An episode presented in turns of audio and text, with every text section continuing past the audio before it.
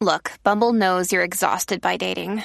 All the must not take yourself too seriously and 6 1 since that matters. And what do I even say other than hey? well, that's why they're introducing an all new Bumble with exciting features to make compatibility easier, starting the chat better, and dating safer. They've changed, so you don't have to. Download the new Bumble now. The next stage of life is really amazing. It's it's beautiful. You'll forget any insecurities or whatever you carry with you now, all that will disperse. And welcome everybody to the Jeff Mara podcast. For those of you that are listening on audio only, like iTunes or Spotify, we do have a YouTube video of this, and that's on the Jeff Mara podcast YouTube channel. Today's guest is David Ditchfield. He is a near death experienced, inspired artist, composer, and author. In 2006, he was dragged under a speeding train in a freak accident. As the surgeons fought to save him, he had a profound near death experience. When he woke up in the hospital, he had acquired astonishing new abilities. He found he could paint dramatic paintings of what he had seen in the afterlife, far beyond any artistic ability he had before. He then discovered he could compose classical music, having never received any training. And to this day, he cannot read or write a single note of musical notation. And yet, his debut, the NDE inspired symphony, The Divine Light, was premiered at a sellout orchestral concert to a standing ovation. He has since composed further classical works, which have also been premiered at sellout concerts and completed over 40 paintings. David, welcome. Thank you so much for joining Hi, us Jeff. today. I really appreciate Good to it. be here. My pleasure. Let's just start from the beginning. Can you please start with telling my audience what happened? Mm, sure. Okay. Well, it all started for me really. I was uh, at a rail station. I was I was seeing off a friend, and I was helping her onto the to the train carriage with her bags, and gave her a hug and a kiss to say goodbye. Mm-hmm. And at that point, we both heard the the emergency buzzers go off for the doors to close, and mm-hmm. so. I stepped back, but as I did step back, the bottom part of my coat got trapped in the doors as they slammed to, mm-hmm. and I couldn't pull it free. I tried everything. I tugged as hard as I could, um, but to no avail. So I looked around for a guard mm-hmm. on the platform, but there wasn't anybody there. There was no guard at all. Uh, in fact, there was just one other guy who was also seeing off his girlfriend or whatever, you know, mm-hmm. and that was it. I started banging on the side of the, the windows because mm-hmm. the doors were not going to open, hoping that somebody might run through, an official or what have you. But that wasn't to be. So the engine started to rev up. There's no way that you could have taken off your jacket?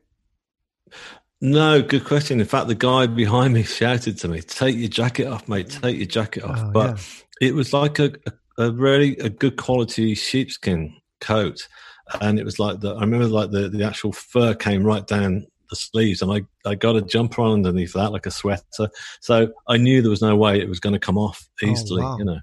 So the, that wasn't an option, sadly. mm.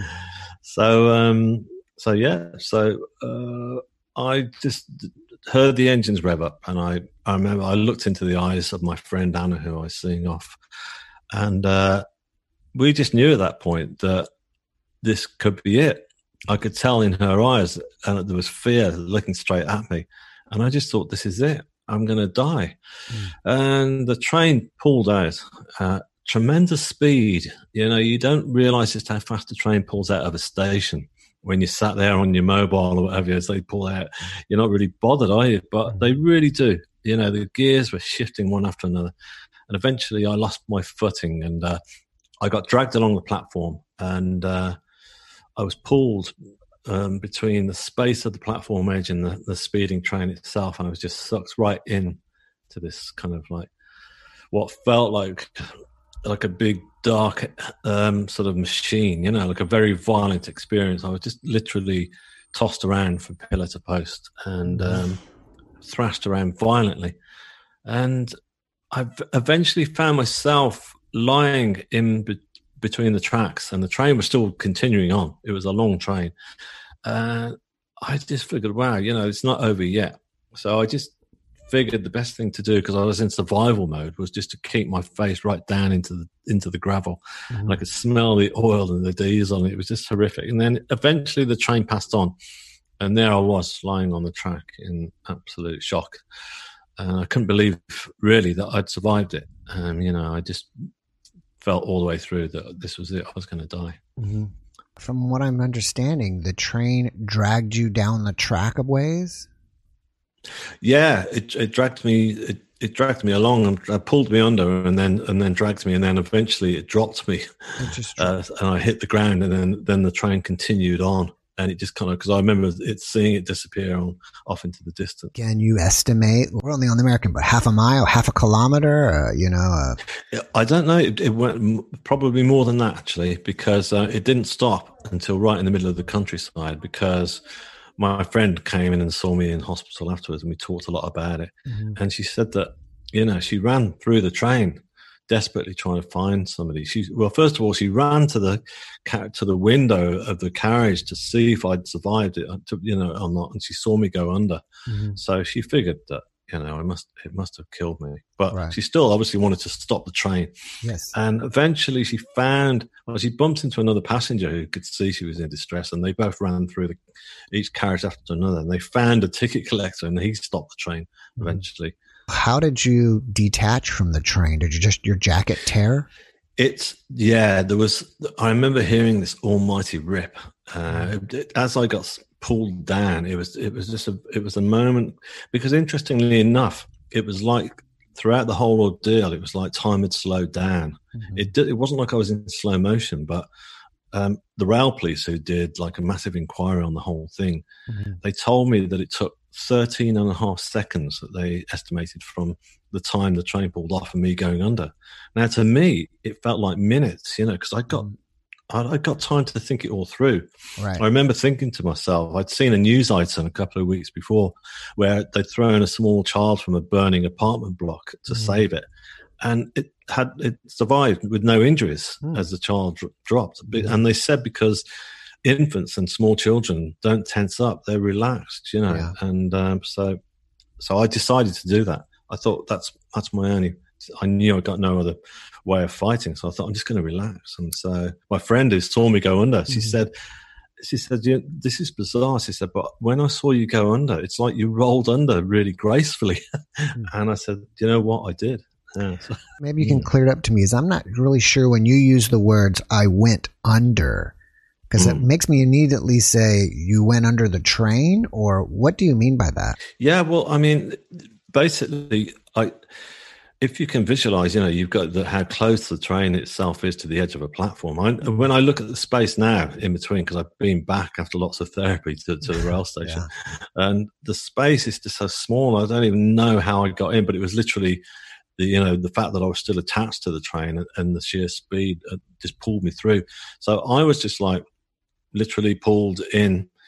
in I don't know where I went because I was just, uh, as I say, I was tossed around relentlessly. But mm-hmm. my, my left arm got severed, so you know, I, I, I most certainly got, and my coat got completely ripped up. Mm-hmm. So I was definitely sort of caught up in the mechanics of the of the actual train mm. wheels itself and, mm-hmm. and what have you. But clearly, I didn't actually end up under the actual.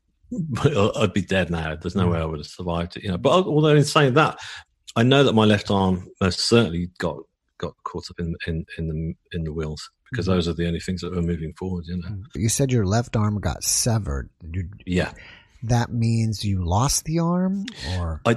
Well, I, in, it was still attached. It was from the, the elbow down. Mm-hmm. Okay, so I remember it was one of the first things I noticed when when when I assessed myself. You know, as the trainer had moved on and it just completely ripped open. I could see all the workings of my arm inside.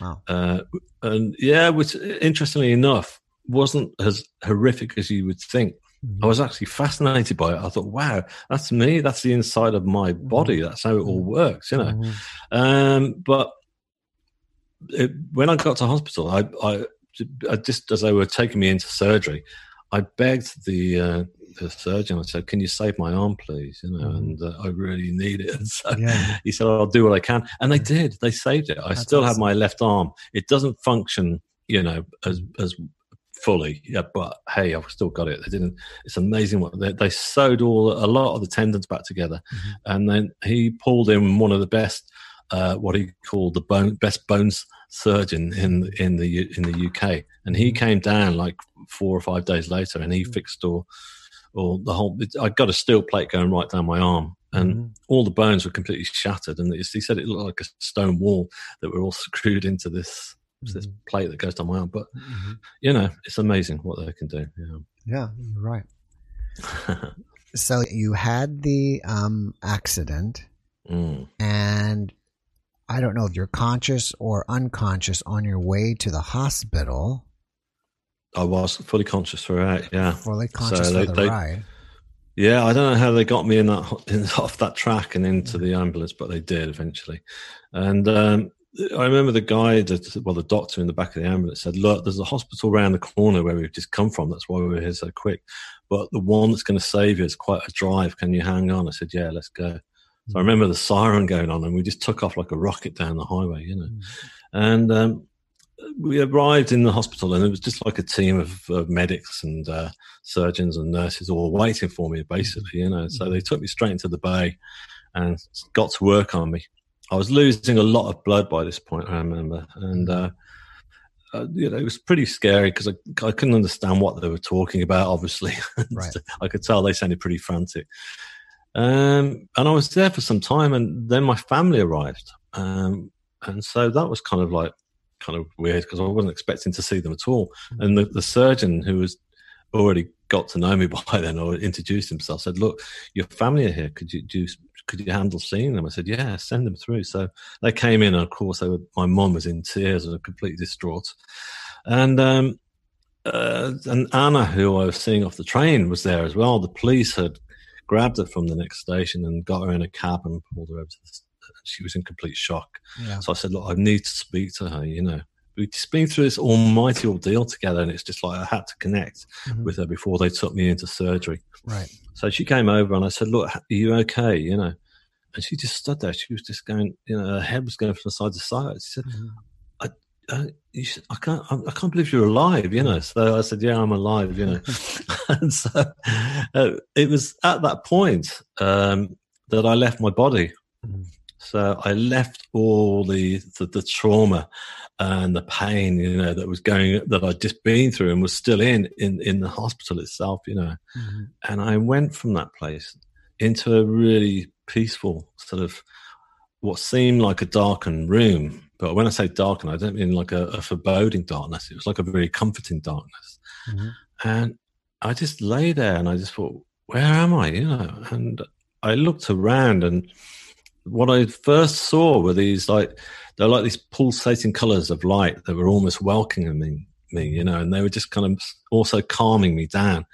They were just slowly pulsating, and they were all different colors of uh, almost like crystals, I guess, you know, and just like ambers and green and stuff, and uh, very earthy sort of colors. And um, then I kind of looked around me and I looked down and I noticed that I was no longer lying on a hospital trolley, but I was on a huge slate rock. Hmm. It was like a big, it was like a big medieval sort of stone altar, you know, that you yeah. see in these movies and stuff. And, uh, but it felt very comfortable to lie on. And I, yeah, and I thought, this is, this is really great. And I figured that I was dead. I thought, okay, I clearly didn't make it because I didn't know whether I was going to survive still. Mm-hmm. And I thought, I've died and I, this is it. I'm on to the next stage. Mm-hmm. But I didn't resist it. I didn't sort of say, right, oh, you panic and want to come back, uh, as some people do, um, from what I've since read about or heard mm-hmm. about. Um, it's not like, like I wanted to die, but after what I'd just been through, it was just it was just great to be mm-hmm. at peace, just rely, lying there in this mm-hmm. beautiful place and uh, feeling no more pain. All the pain had gone, you know. Hmm. Did you hear anything at the time? Were you hearing anything? Was it quiet? Music? It was. Wind, it was quiet. Yeah, it was. I didn't hear anything actually throughout the whole experience. Um, you know, some people do, and, and they say that they're told things, but a lot of information was starting to come through, and a lot of that was was uh, all coming through uh, telepathy, basically. Yeah, mm-hmm. and so no, it was just beautiful, uh, calm, quiet. Hmm. and uh, I just laid my head back, and it was at that point I looked up, and and there were like three grids of white light, very symmetrical grids that were like closing in on me, mm-hmm. and I looked into those grids, and there was like this very strong, pure white light that was just shining into my eyes, and. Uh, and I say it was bright, but I couldn't take my gaze away from it. It's not like if I looked into an electric light now or sunlight, it, I, I, wouldn't be able to do it and hold that gaze. Whereas this, I could and wanted to. Mm-hmm. And I felt like this light was healing me as well. And I felt like it was giving me, you know, the, helping me through what I just, the ordeal I'd just been through for some reason. Mm-hmm. And, um, as I lay there, I was kind of bathed in this light, and I just enjoyed the being bathed in the light. And um, then I suddenly felt the presence of somebody. I thought there's somebody here. Somebody just kind of suddenly arrived. Mm-hmm. So I lifted my head up and I looked, and just at my feet there was there was a there was a person stood there, mm-hmm. um, and this person was just wearing a very contemporary in a sort of black t-shirt, a very simple t-shirt, mm. uh, nothing too ethereal. Um, but he or she, because it was androgynous, mm. there was neither male nor female in form, had this kind of beautiful, pure white blonde hair, mm. but this skin that was radiating light, and the light was just coming out from within. Mm. And I felt um, comforted by this being. I felt like you know, he or she was my guardian and was mm. watching over me and greeting me basically as well. And there was an expression on the face that I knew. I felt like I'd known this person throughout the whole of my life and beyond, you know. Mm. And I thought, who are you? I kept saying, who are you? I know you, don't I? Mm. And this being just kept smiling back at me, you know, just kind of like, and, and again, the telepathy was saying, just take it easy. You're safe. You know, I'm mm-hmm. here for you. Mm-hmm. So, so that was beautiful. And uh, I then I thought I got to, I wanted to check down and look at my body to see. Uh, it, I'd seen how distressed it had been and how ripped up it was. And I looked down and all my wounds were completely healed. You know, I, I was no longer clothed, but I was just covered in this kind of blue sort of satin silk sheet, mm-hmm. which felt very cooling and calm over me. And um, I, yeah, my arm was back in place. Everything was okay. You know, not a scratch. So I just thought I'm going to rest my head back and enjoy a little bit more of this. Um, so it was it was at that point that I started to feel that was there was the presence of of more people. So I opened my eyes again, and uh, there were there was there were two female forms this time, mm. uh, either side of me, and uh, one was uh, sort of to my right was wearing just like a very simple brown dress, very contemporary again, uh, with long brown hair and sort of bluey green eyes. And the the girl to my left was more uh, Asian Indian, American Indian in appearance, wearing a more traditional dress. Um, but they they both had their they didn't really look at me at all, but they both had their hands just sort of like hovering over my body. Uh, as if to give me, as if they were healing me. It was almost like a sort of I suppose the best way I could describe it is like Reiki healing or something like that. It, I've never had Reiki healing, but I know what it, it, it appears like, and it looked like that. Hmm. Yeah, so there was the energy that was coming from their hands was radiating uh, a power that felt like unconditional, unconditional love is what I call it. It was just this love that was emanating from their hands, and it was just uh, I could feel it going right the way through my whole every single part of my my body, every every cell, you know. Mm-hmm. And um, I figured uh, again, you know, the the what I was being told was that they weren't actually so much healing my physical wounds, my physical body, but they were healing all the uh, my soul and, and all the injury that uh, that it had taken and the bashing it had taken over the years, you know, mm-hmm. all the guilt and shame that I carried around with me for all those years. So mm-hmm. it was, it's like all that, all those layers were being peeled off and, and they were healing. So yeah, it's a very beautiful moment. If you don't mind me asking, um, after, to this date, you know, looking back afterwards, and maybe I'm, I'm going too quick ahead, but do you ever, have you ever figured out who that first being was? Um, yeah, I, I'm as I say, it was most certainly my guardian and my guardian angel. I suppose is one one word to use, but mm.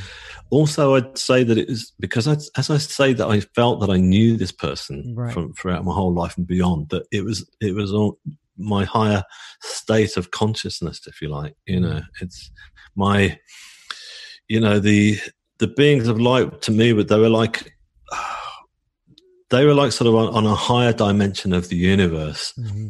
uh, whereas uh, my our physical uh, souls are, are, on the lower dimensions of, of, of the earth plane, as it were. So, so yeah, mm-hmm. so I felt like it was like a, a higher dimension of my of myself, mm-hmm. really. Yeah.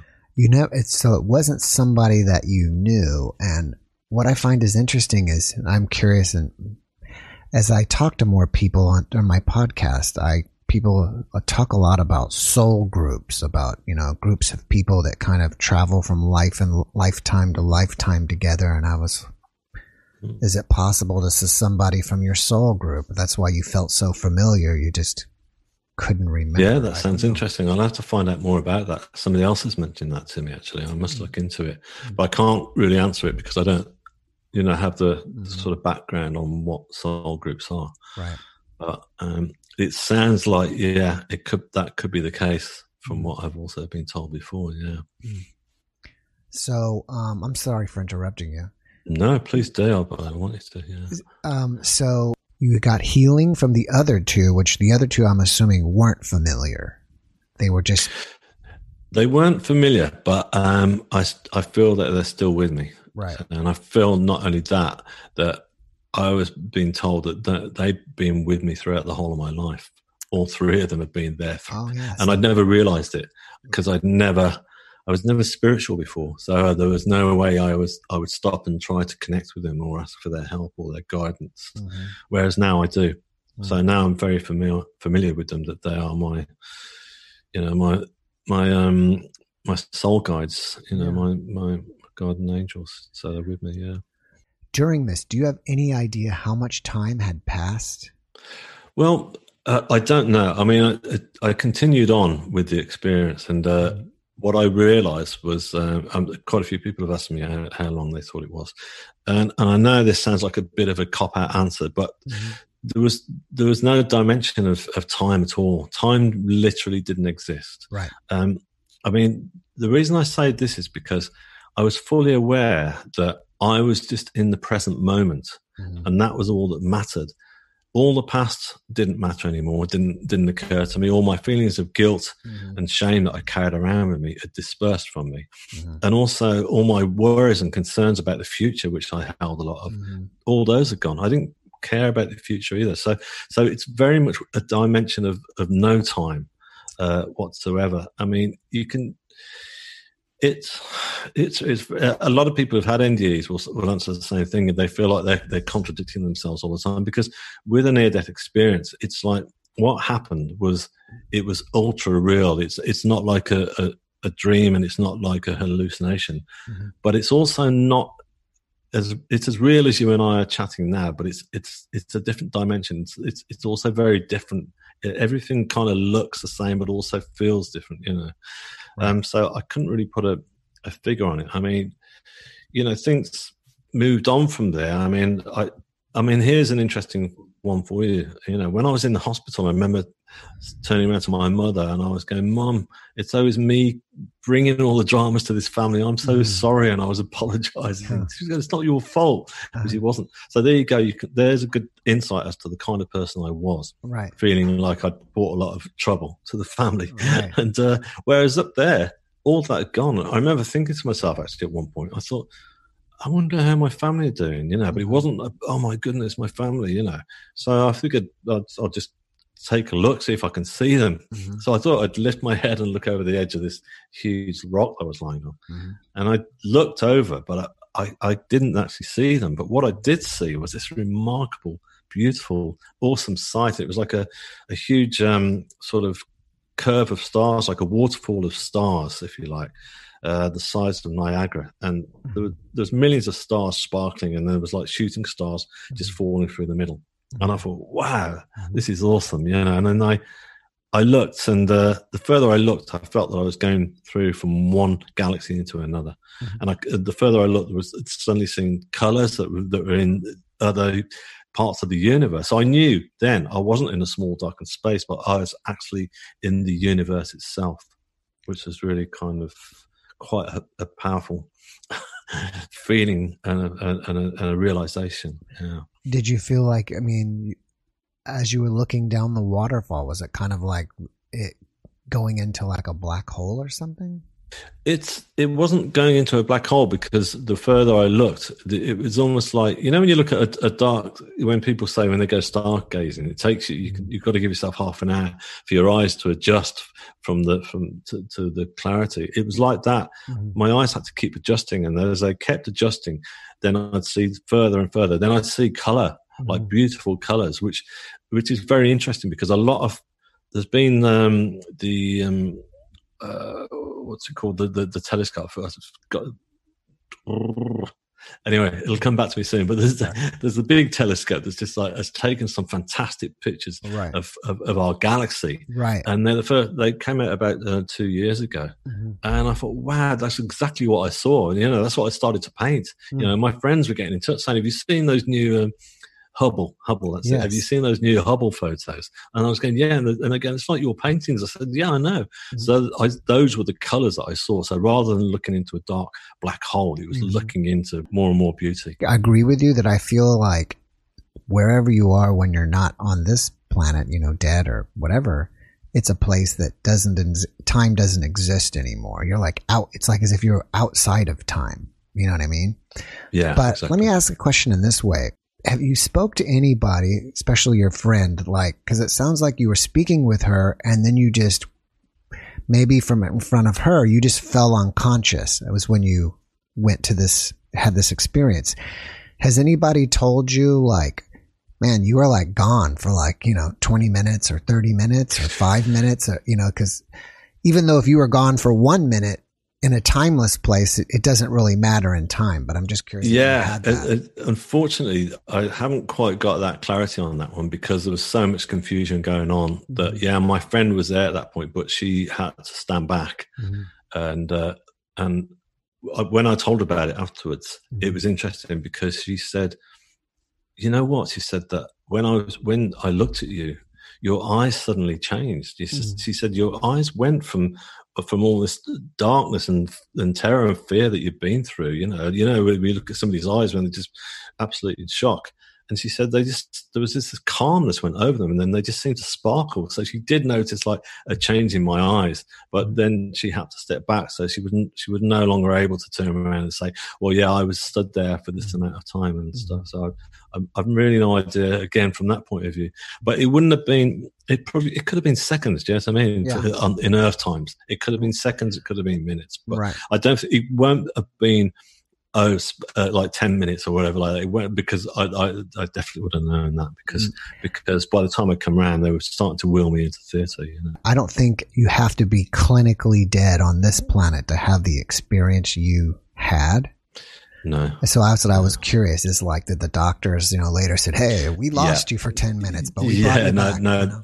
They, they didn't say that. No, okay. it, it's it's very true that you know that um, you don't have to be clinically dead. I mean, it's really when you're in a stage like I am, where where you're on the cusp, where where you're actually facing death, which I could have been because of the amount of blood loss. You know, yeah. it was touch and go. But um, some people don't even have to be in, that much of a danger zone, but mm. to have near death experiences. But it's generally speaking, yeah, it can be either way. But the next thing that I should I'd like to t- talk about in in the near death experience was, was mm. one of the most important parts for me. Really, was um, I began to feel a, a, bit later on that the, the, the energy that of love that I was talking about that was coming through was suddenly turned up like a dial had been turned up hugely, mm. and uh, I lifted my head again, and this time I looked, and what I could see behind the first being of light was I talked of was like a huge tunnel of, of white light that was closing in towards me, and it was really quite a you know a huge tunnel, and the energy of light that was coming from it was just so powerful that I felt like every molecule of my body was like vibrating, but it, with with this love, mm. and the, this tunnel was surrounded by all these flames that were like very powerful flames that were rotating around very slowly. Mm-hmm. But again, just like the time aspect, there was no sense of fear. I wasn't thinking like, wow, what is this? You know, I just, I was just really in love with it, with the, with the whole aspect. And I thought, this is amazing. And I thought, and I knew instantly what this was. And this, I just said, this is the source of all creation that I'm looking at here. You know, this is God. Mm-hmm. This is not, you know, some guy up in the sky on the on the ceiling of the Vatican in Rome or or whatever God that uh, you know you you you may follow you know, throughout most uh, religions. You know, it's not in a human form basically. That it's it's this huge tunnel of white light. So mm-hmm. that was my perception of mm-hmm. God and and and the Creator. Mm-hmm. So that was a really beautiful moment to actually ex- feel that and, and have that knowledge and, and, you know, be in the presence of it and feel this energy of, of love vibrating throughout me. Yeah. Did this tunnel ever take like a shape of a being, like, you know, Jesus or God? Or no, not at all. No, always it, just light. It, it was just, it was always just like a, like a huge white, as I said, just like a white tunnel. And then with the, with these flames just slowly rotating around. Mm-hmm. And uh, most people who have a near death experience talk about seeing the tunnel of light, and some people actually crossed through it. Mm-hmm. Um, but I didn't. I it was at that point that I came.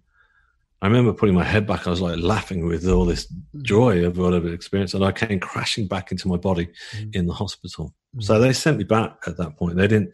They they clearly didn't send send me through the tunnel. Right. And um, I was back in the hospital, and all the first of all, like, all, all the sound and the, and the, the, the, noise and the light was just on overkill, and then the all the pain came rushing straight through my body. Mm. So it was like a real, a, a, quite a nasty shock. But mm-hmm. in saying that, most people say to me, "Oh, you must have been really pretty disappointed, you know, that you come back." But mm.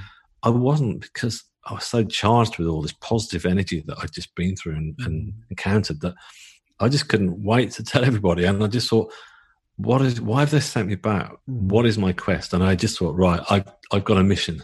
I've got to find out what that mission mm-hmm. is. Interesting that you say that you were in pain and i was thinking about this earlier but i didn't want to interrupt you. You know on your way to the hospital and when your family came there you were you were talking to your family before this experience happened. I was wondering were you in shock or did they load you up on morphine or something? Because i would have felt like you would have already been in massive amounts of pain before? Um, yeah, um, not morphine, no, because I it's I when I because I I've written my story mm-hmm. and and I which is in a book form now, mm-hmm. which has just come out, and I, and I I wrote that with with um, a ghostwriter who's also a trained nurse mm-hmm. who lectures in nursing. So I asked her if she could help out find what kind of medications I might, I might have been on, mm-hmm. and she said, "Well, let's get the hospital rec- records. So we hmm. paid to get the hospital oh, records, and I got them all through because I wanted to. Yeah, I wanted to sort of you know look at everything from every single angle. And uh, she came back to me and said that um, yeah, you know, you would have been given. I think it was ketamine, but not morphine. Uh, oh, okay. uh, while I was on the on the track, right? But she said to me that um, by the time judging because she got all you know, everything was all charted from the hospital arriving and everything mm-hmm. by the time i had my nde mm-hmm. um, the uh, those that medication would have would have left my system it would, would it, we wouldn't have been strong enough to have caused any form of uh, hallucination or anything like that oh. so so okay. by that point yeah i was pretty i was pretty lucid there's been research into near death experiences, mm which I totally welcome. In fact, I've been on the radio and I've been on while there's been a scientist chatting on air at the same time as me, which mm is, and I, it's great, you know, because I, I want, I want this to be, be looked at because it's, to me, it's one of the most important things to have happened in my life. Mm. And it's something I've never forgotten. And it still is my mission to keep continuing to find out more about it and trying to you know sort of talk to people more about it as well. Mm-hmm. So so yeah, so, so um, and also uh, in terms of science, I mean, I wouldn't be here now without science. I mean, I also know that the, the scientists, the doctors saved me, and they couldn't have mm. saved me without all that science. But yeah.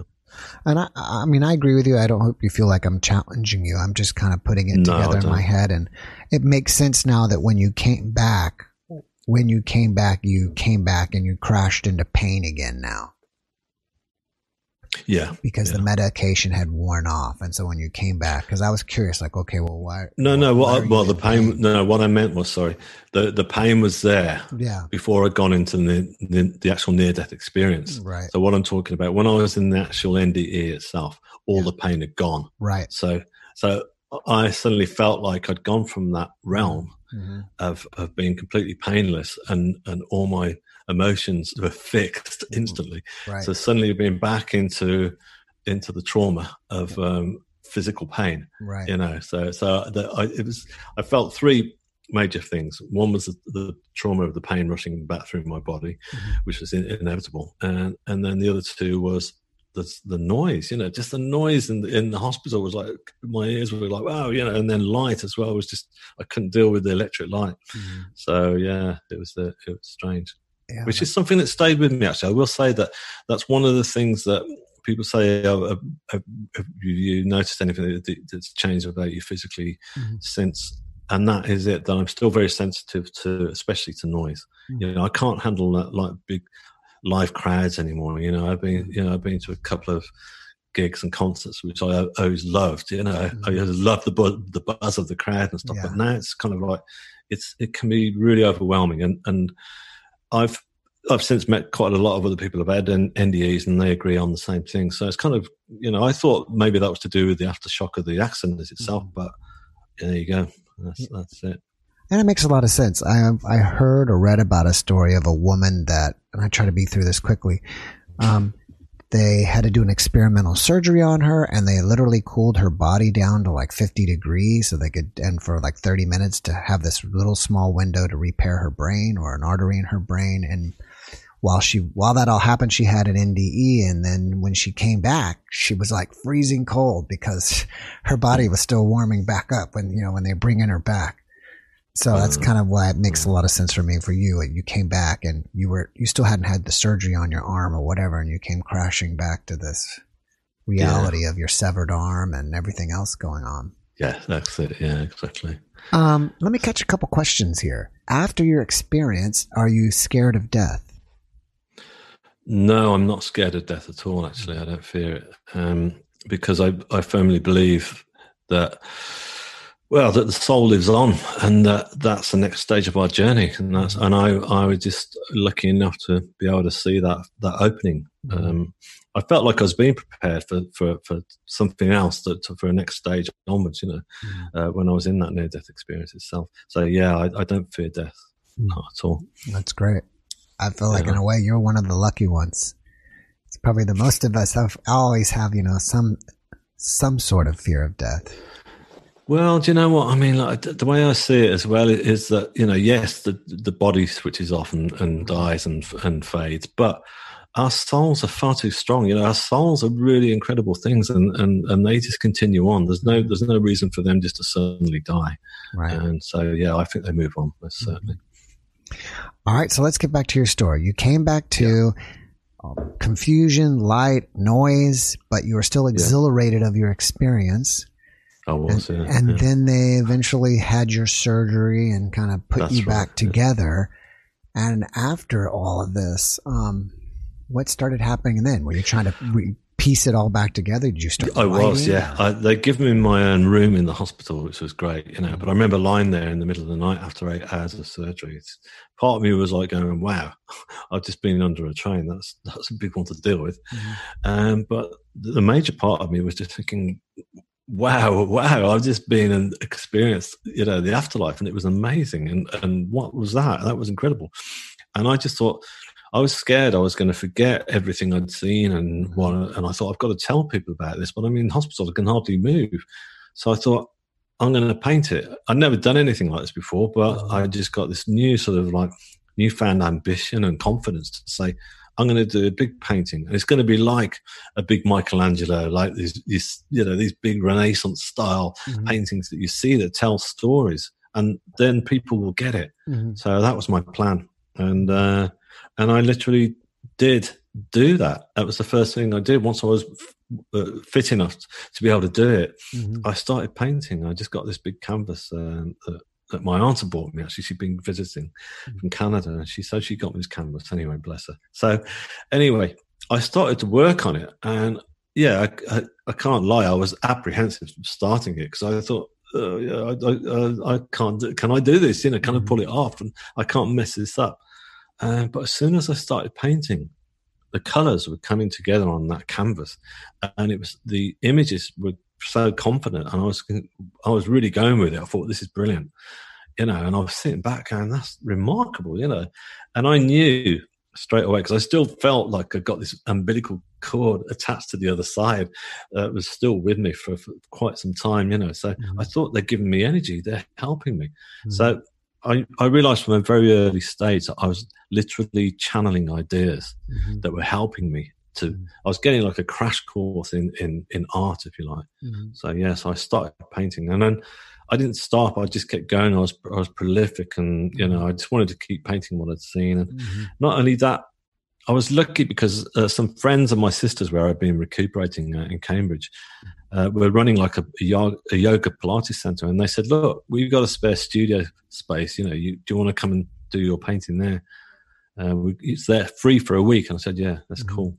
I ended up staying for two years. You know, wow. they didn't charge me a single penny. You know, because oh, they were fantastic. like, yeah, it was just amazing, and uh, they loved having me there. They said because people were coming in, you know, to sign up for their classes, and I got known as the artist in the attic. Uh-huh. And they want people would come up and look at what I was doing, and, and that's when I started to realize that once I started telling my story to them, that everyone seemed very captivated by the whole thing, you know. And I realized, yeah, people do want to know about this. People aren't turning around dismissing it, saying, "Well, you know, what are you talking about?" so, mm. yeah. Have you had ever had any training as a painter before this? No, no, I hadn't. I, no. I had, uh, I had enjoyed, yeah, doing art and stuff when I was at school, but just mm-hmm. basic drawing and painting, like a lot of us. Mm-hmm. Uh, but I, I'm, I'm dyslexic, so I failed all my academics basically at school. So I left school without any qualifications. So even if I'd wanted to follow that through and do like what we call a foundation course here, I couldn't have done it mm. without having uh, the qualifications, the academics. So, so, um, so no, I'd love to have done, but no, that didn't happen. Mm. Um, so, yeah, again, like I say, I was just being given this crash course. I mean, people who turn around to me who, who are artists, they say, "Wow, you know, your use of color, it's amazing. It's like you've been, you've been helped, you've been taught that, you know." So, and I said, "Well, I, I, I feel that I have been taught it. I feel like they're." you know that i'm constantly being inspired just to be brave you know mm-hmm. like when i first started for example spa- uh, painting skin tones you know mm-hmm. of the beings of light mm-hmm. i just used one color to start with and then i thought it's not it's, this is looking flat and i started just throwing different colors on top of the skin like greens and pinks or whatever you know mm-hmm. and it just suddenly that skin started coming alive and and giving like a more of a three-dimensional appearance and so I would never have thought of that. I've never thought of doing anything like this, uh, you know, at all. Well, it's interesting. Is there a place for people to come and and see this painting yeah. on your in your book or on your website or something? Yeah, if, if people want to go to the website, actually, that's probably like the main hub where you can mm. see, um, and that's called shineonthestory.com. Okay. And if if you want to go to that, then you'll be able to also listen to my music, which uh, I can talk to you about as well, and you can mm. stream my first symphony for free mm. and just listen to that to your heart's content and and look at some of my paintings or instagram as well i tend to mm. rotate uh, paintings that i'm done or that i'm still doing now and i put those up on instagram so mm-hmm. please go and have a look at either of those i think i read from your intro that you've completed many paintings are you like selling yeah. these in a gallery or are you just yeah. painting them and putting them up in your room or i mean your house yeah um yeah, I'm, i mean, I'm painting, but I also write music as well. So mm-hmm. I spend my time either either painting or, or writing music. Mm-hmm. I write music for orchestra. Um, that was the second thing that came along. So, mm-hmm. so yeah, so my time is spent between the two. I live in a in like a converted mill, um, which I was lucky to stumble across, and so mm-hmm. it's perfect for me because it's it's got plenty of light coming through. I'm, I'm south facing, so it's great for painting. Mm. It's also great. I'm right next to the river, so it's really inspiring as well, being close to the river. Um, so yeah. Um, are you doing this full time now as a profession, like yeah. painting and writing? Yeah, that's right. Yeah, I mean, in terms of um, uh, the the paintings I did around my near death experience, mm. uh, there were I didn't sell a lot of those because they were too personal to me. But not only that, I don't think that they would have. They're not marketable, if you like. I mean, they're, you know, they're, they're beautiful to me and, and mm. stuff. But it's not that. Mm. It's just it's quite interesting. I remember going to, into a into a gallery mm. in when I first started painting, and I thought, right, I'm going to start selling my work. So I went in there, and I said, "Oh, I'm an artist." And they said, "Okay." This was this was in Cambridge. In mm. Cambridge, it's just like you know, it's a very artistic, ethereal sort of city, you know, and uh, mm. it's a university town basically, you know, and uh, mm. I thought they get it, you know, and uh, and I, he said, "What what's it, what's your work about?" And I said what it was about, and he said, "Oh no, no, we don't do religion." And I said, "But it's not really religion, you know." I said, "At least take a look." He said, "No, no, I'm not even going to look. We wow. we don't do that. We just we want paintings of." Of cities or, or cows in fields or, mm. or you know abstracts. So mm. so I kind of that kind of made me think, figure I'm not going to try and these are too personal to me. So I, yeah, but since then work has sold on. So I've done, but I've done work that's not, you know, it's been commercial work, if you like. So yeah, so people have been drawn to me both through my music and my art. I've been commissioned to write, you know, classical pieces for orchestras and. Mm-hmm. Um, Cambridge Clarinet Choir. That was quite a recent one, so that was interesting. So yeah. Hmm. Uh, what were you doing as a profession before all of this happened? And are you like in total awe or surprise or shock that you lead a completely different life now? Yeah, it's hard to believe actually because, like I say, I'd left school without any qualifications. So mm. I'd moved to London. I was living there, and uh, you know, it was like all capital cities. It was very competitive and, and expensive. Um, mm-hmm. So I was just picking up whatever work I could. And so the work I was getting was mainly sort of manual labouring work, mm-hmm. uh, whatever I could get. You know, painting walls or or building walls or right. plastering ceilings, whatever you know that right. kind of thing. And I was, t- in all fairness, these guys were brilliant at what their their work. I used to look at them and talking about plastering. I just couldn't plaster a wall to save my life. I was useless at this kind of work. Right. So I never felt like I fitted in anywhere. So it was a struggle. But, you know, I, so eventually I found myself running out of work because I wasn't that good at it. And I ran out of money and I was drinking heavily. So my life was literally coming to a virtual standstill. Mm-hmm. And I'd hit rock bottom. And this was like, this was just literally up to the point where all this happened. So, um, so yeah, so it was like I'd been given this second chance, this opportunity to uh, to realize that I got it within myself to be able to move on and and and be creative because that's obviously where I was meant to be. Uh, that's obviously why I wasn't very good at doing the, the kind of work I was doing because it, it, just wasn't my you know my sole purpose or whatever. You mentioned that you were dyslexic. Are you still dyslexic, or did you have any change with that? Yeah. Oh, yeah. Experience? Yeah. It's it's not something that you can change really. Yeah. It's it's a condition that stays with you, and mm. and, and it's it's like a word blind blindness thing, and it's you know it, there's, there's, many people who are who are dyslexic, you know, and uh, quite a few geniuses are dyslexic, so I don't kind of see it as like any kind of stigma. But it's just it's just very difficult, trick, uh, tricky to get yourself through life, and it still is. I mean, you know, the third stage of, of my my journey was to write a book, which I always wanted to do. I wanted to do this right from the off, and I never thought I could do with my dyslexia. But mm again, there was a lot of synchronicity seemed to keep crossing my path. And uh, one of them was that uh, an old friend I hadn't seen for some time got in touch with me.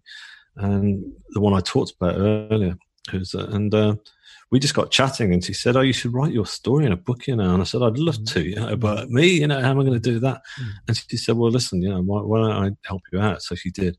So that's how the book came together. So mm. it's just, but I still had to be able to read it all. You know, it was, it was, it was a long, you had to read through every single thing that that was being put together because obviously she did all the actual. Mm-hmm. She, it was her first book. She'd never written. She'd written medical journals before, you know. Mm-hmm. So that's why she said, "Let's have a go at this." But this is her first book, mm-hmm. and um, she's actually said to me since that she believes because I've talked all about channeling and stuff, mm. and she says she believes that she was channeling when she was writing that book now. Mm. And I said, you know what, I think you were as well because it was like she was seeing into my mind.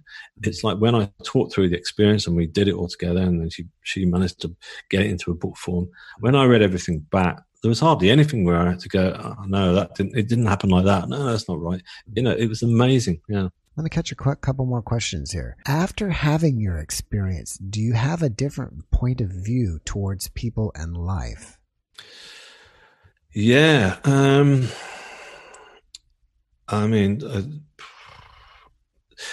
I mean, basically, I, I, I my point, uh, the way I look at it with people is it's not judging them, but uh, but I've realised that we're all going so fast all the time. You know, we're all just kind of like sort of moving forward at such a terrific pace and and that that pace that we're running at is is is kind of led by the ego if you like. I don't mean people are egotistical but it's just that we're saying all right this is where we've got to be. We've got to be successful at this. We've got to be successful at that. Mm-hmm. and um, i realized following my near death experience that that's not where we need to be. We need to actually stop and sort of um, connect with our with our souls our truths inner souls like I did in that near death experience and allow that kind of you know that that love to come out and that creativity wherever it, or that true life's path journey to come out so um so I feel differently so I do see things differently yeah I don't I, I certainly don't judge people but I just I just notice that I just notice how fast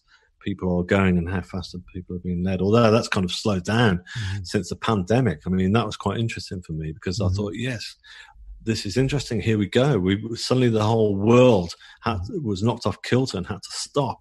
Right. And people were literally baking their own bread at home, educating their own kids, painting. And you know, over here, I don't know about in, uh, in the US, but everyone was just like putting it up online. Look, I've started painting. I've started making clay models. You know, so yeah, I sort of noticed that. Oh, that's great. You mentioned earlier about uh, you felt like you had an attachment to the other world, an umbilical. Can you explain on yeah. that? Yes, I, I, most certainly did. I mean, I, I, still feel it now, but I think a lot of that is to do with the fact that I'm I'm aware on a daily basis that my guides are with me, and I'm a, and I'm, a lot more spiritual now. Mm-hmm. Uh, I go to spiritual healing every week, which is mm-hmm. something that I discovered, and to me, that's my way of that's the nearest I come to being back in that place. Mm. When I go into spiritual healing, it's like I go into the moment. So I sit down, mm. and there's normally one or two healers working on me, and they just have their hands placed normally on my shoulders and what have you, or different parts of my body. And I just close my eyes, and I just feel myself going into that space, and it's and it's really quite beautiful. But interestingly enough, um, you know, when I've I'd when I I'd stumbled across the spiritualist church by accident anyway, and I did. And I went in there and I figured that I wanted to speak to them. This was at the beginning because I thought they're going to understand what's happened to me. Mm-hmm. And I didn't need confirmation, but I just needed some affirmation on what had happened, really. Right.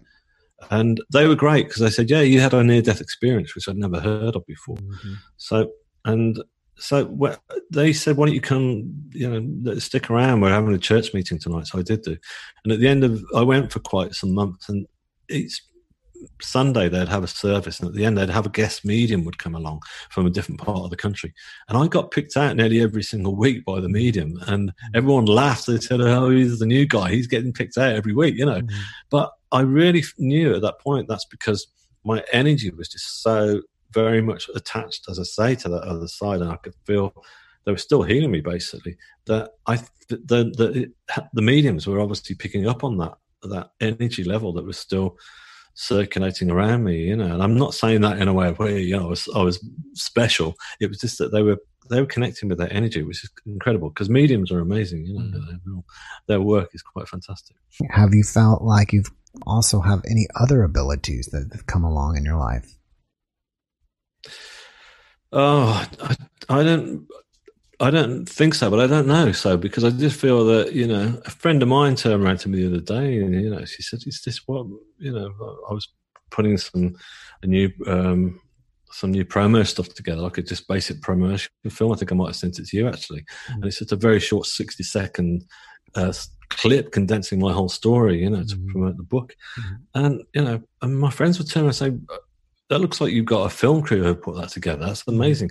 And again, it's very hard for me not, not to be sort of going, yeah, you know, I'm great, but I'm not. I never see myself in that way. I'm just, I'm just doing the job. Mm-hmm. But I couldn't, I could never have done anything like that before. So I just feel that I'm still being helped just to sort of bring all these things together. It's almost like I'm constantly working on on something, and, and I'm being helped do you know what I mean? When I say that my guides are with me and they're they're helping me you know, with the art and the music and stuff, they're also helping me to bring um, sort of synchronicity into my life. They're helping me to come across certain people that say, "Oh, you know, I heard your story the other day. Uh, you know, let me open this door for you, and and what have you." And it's like, so it's who knows? Who knows what will come next? I really don't know.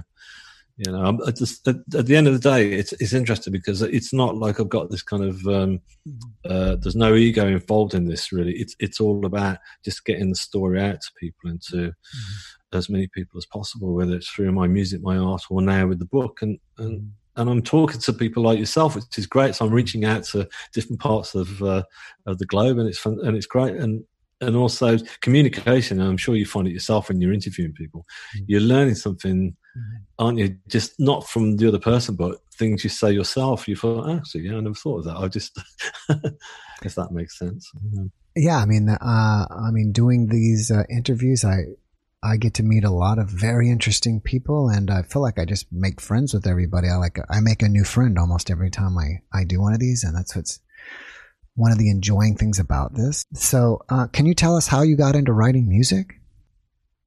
Yeah, um, it was actually when I first started going to these spiritual healing sessions. Uh, some of the healers are, are, clairvoyant, and they would just give very short messages at the end of when they just finished healing you, and then and they'd say things like, you know, started saying, "Oh, you know, why am I seeing a violin placed across your chest?" Or another one turned around to me and said, "They're telling me that you're going to write a piece of music mm. about your experience. I went, okay, great. Now, I'd played guitar, but very basic sort of rock and roll three chord wonder songs, you know, and mm. and uh, and so that's all I'd ever known. So I went home and tried to start writing what I thought would be a three minute song, you know, and, mm. but I couldn't play guitar because my left arm was bashed up. So I pulled this old synthesizer out of the cupboard mm. and I was mucking about on that and this song was not going to come. It wasn't going to happen. Mm-hmm. Um, but then one afternoon, I just got this movie on on the TV, and I was just like playing around without thinking about it. And this chord progression came. I thought, oh wow, that sounds nice. And all I got was a cassette recorder, so I recorded that onto the cassette recorder, and I just developed it from there. And I got to the stage where I thought, this is not going to be a, a three minute song. This is going to be something that an orchestra should mm-hmm. play. Mm-hmm. Now, I'd met a cello player who used to come up and look at my paintings in the yoga center, and uh, mm-hmm. we used to meet for coffee, and uh, we got chatting. And she said, "What are you up to?" So I told her about this new piece mm-hmm. I was working on, and she knew about my story, mm-hmm. and she laughed and said, "Oh, maybe we our orchestra could play it one day." And I mm-hmm. said, "Right, I'm going to hold you to that." So. Mm-hmm. I, my brother gave me this software that I could uh, attach to my computer, and it mm-hmm. meant that when I played the notes on my synthesizer that it would then transpose it into you know musical notation. Mm-hmm. So that's what I did and printed off the parts. And I met her and the heads of the orchestra mm-hmm. and said, "What do you think?" And they said, "Okay, yeah, we'll do it." Mm-hmm. So they decided to um, uh, perform it. And and again, me talking about my guides helping me, they helped me bring the promotion of that whole thing together because it's like I, I wasn't thinking about promoting it at all. And then the orchestra said, Look, do you mind talking to the local press? Just a few lines about your piece. I said, Yeah. And I did do. And of course, the guys at the local press remembered me from being on the news. You know, mm. you're the guy who went under the train. Yeah, this is great. It's going on the front cover. Ah. so it did. And then the phone kept ringing. And then the BBC came down to mm. interview me. And then the concert sold out two weeks in advance. So mm. it was like a, a tremendous energy. But again, I didn't get ahead of myself. I didn't kind of go, yeah, you know, this is, you know, well, I was excited, obviously, but I just thought, no, this is this is a synchronicity that they're they are now helping me with my PR. Mm. so, uh, yeah, that was remarkable. So that's how that came about, just through spiritual healing. That's amazing. Do you ever feel like, besides what you've already done, a message that people need to hear you kind of mentioned earlier, like maybe we need to slow down and connect and stuff. Is there any certain yeah. message that you keep kind of it keeps rattling through your mind about you know a message that you feel like you need to share with people? Yeah, there is actually, and that is um, it's self love. I know it sounds very simple, but it's it's it's the most powerful thing that I experienced on the other side is I was given all that love and I brought that back with me. Mm. And uh, I realized that I'd gone throughout the whole of my life not loving myself. Mm. You know, for every thing that I thought I was failing at throughout my whole life, I was beating myself up and saying it's all your fault. You know, you're a mess. You know, you're just a failure. You know, mm. and I really labeled myself constantly as being like a, a you know just a, a mess. Mm. And um, so in that stopped me from moving forward in my life. And mm-hmm. when I came back with all that love, I thought I'm not going to lose that. That's staying with me. I'm going to keep it, and I and I did, and I've kept that self love, and and that self love then went on to equal self confidence mm-hmm. and self belief, mm-hmm. and then once you've got those ingredients, it's kind of like wow, you know, it's um things doors will just slowly open and and and the thing and the light will come in and the and the things that are meant to come into your pathway will happen. Mm. but i also think be authentic to yourself as well you know. I was constantly when i was in london i was chasing after all the wrong type of relationships. I was after all these people who were successful and you know there's nothing wrong with what they were doing but you know it just they weren't meant for me i wasn't meant to be with those people you know if only i'd been authentic to myself mm-hmm. and got in touch with my sens- sensitivity and stuff you know be authentic to yourself so mm-hmm. that's what i figured mm, that's interesting let me check another question here. When you feel spiritual, do you mean connection with God? And when you say God, do you mean what do you mean by that? Like, is it you, is God is represented as energy or?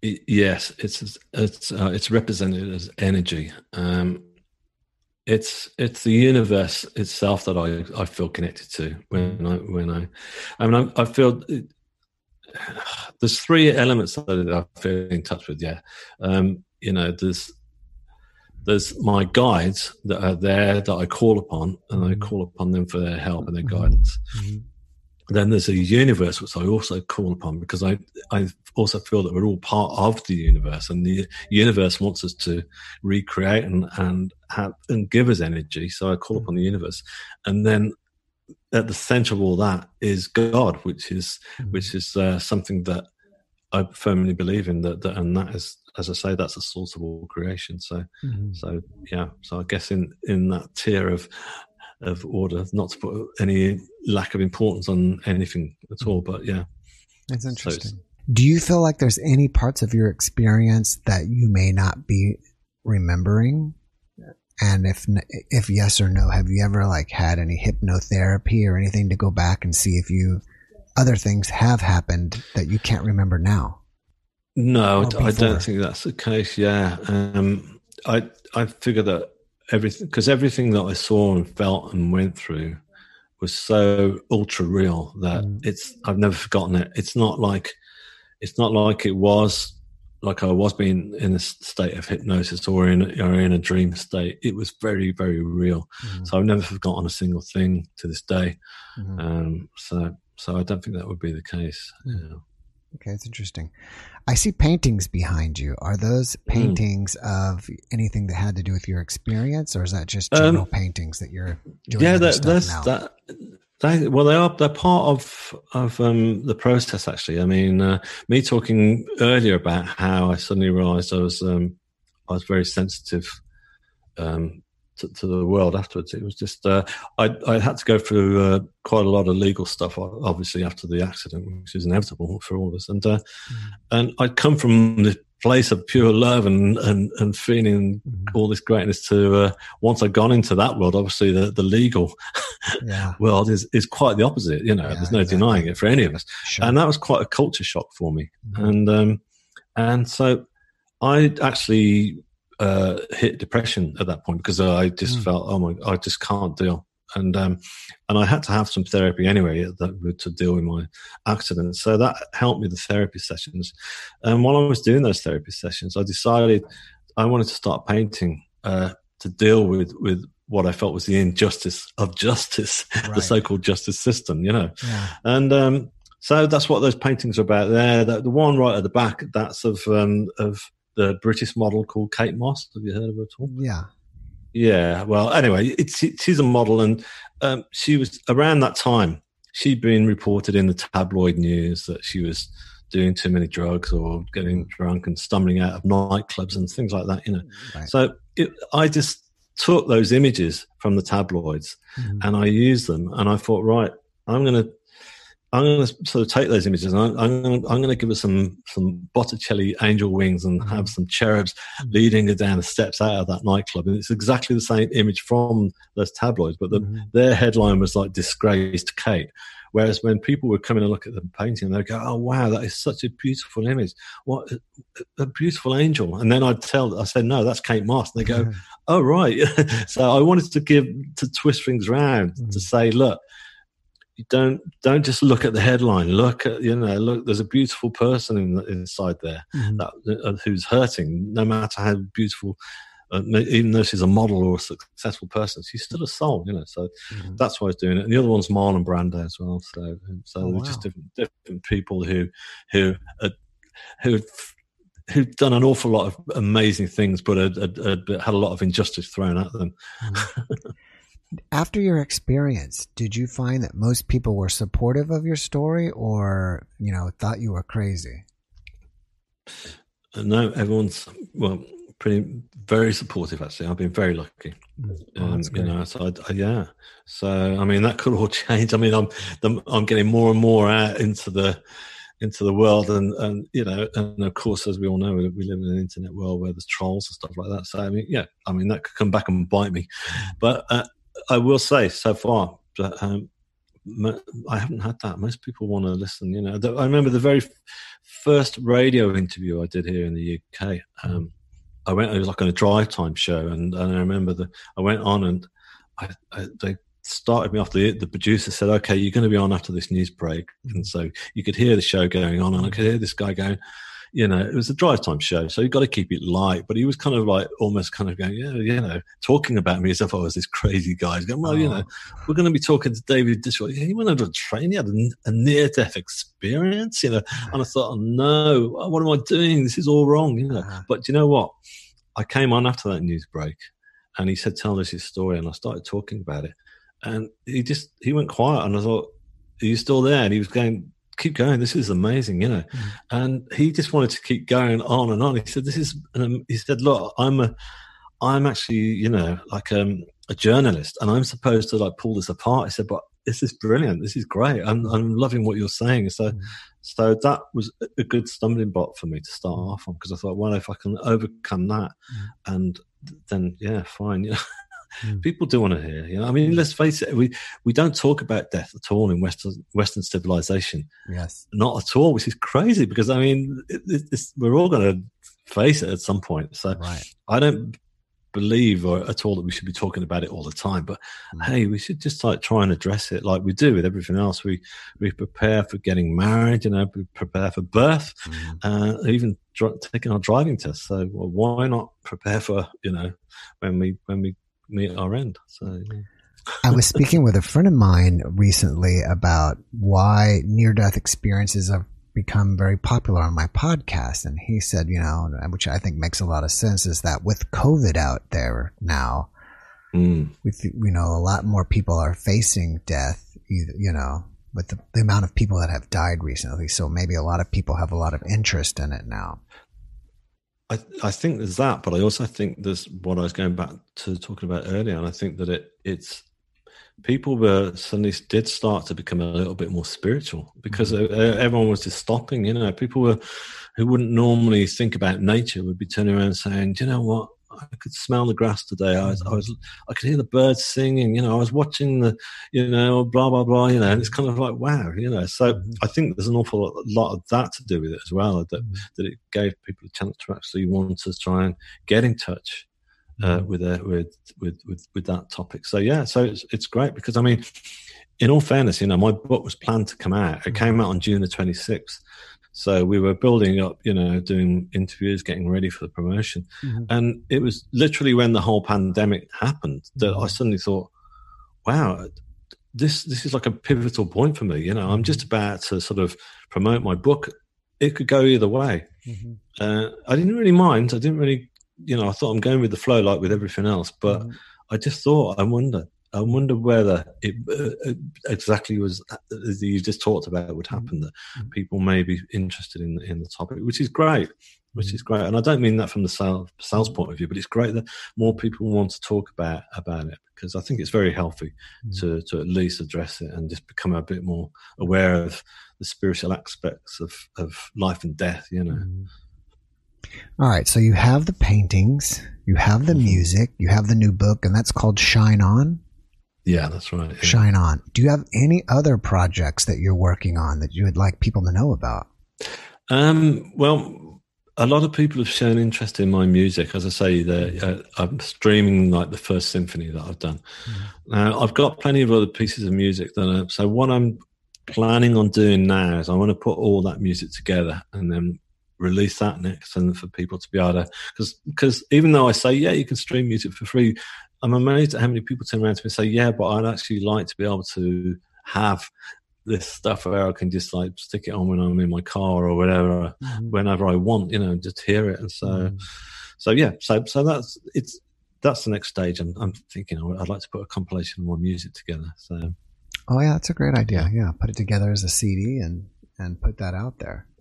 Yeah. Yeah. Um, all right, let's review again the best way for people to find you. Your website is yeah, shineonthestory.com. Shineonthestory.com. And what was your Instagram? You mentioned you you had your paintings on Instagram. Yeah, it's just David underscore Ditchfield on, on Instagram, so you can go there. But if if you go to shineonthestory.com, mm-hmm. you'll find links to all my social media there. You okay. know, you can just click on the buzzers. So you've got there's a Facebook page you can mm-hmm. follow me on, or Instagram, and also YouTube. I've got a YouTube channel, okay, um, which you can follow me on there, so you can see you know some of my interviews and things. So yeah. Okay, great. All right. Before we wrap it up, do you have one last message that you would like to send out to the world here? Oh.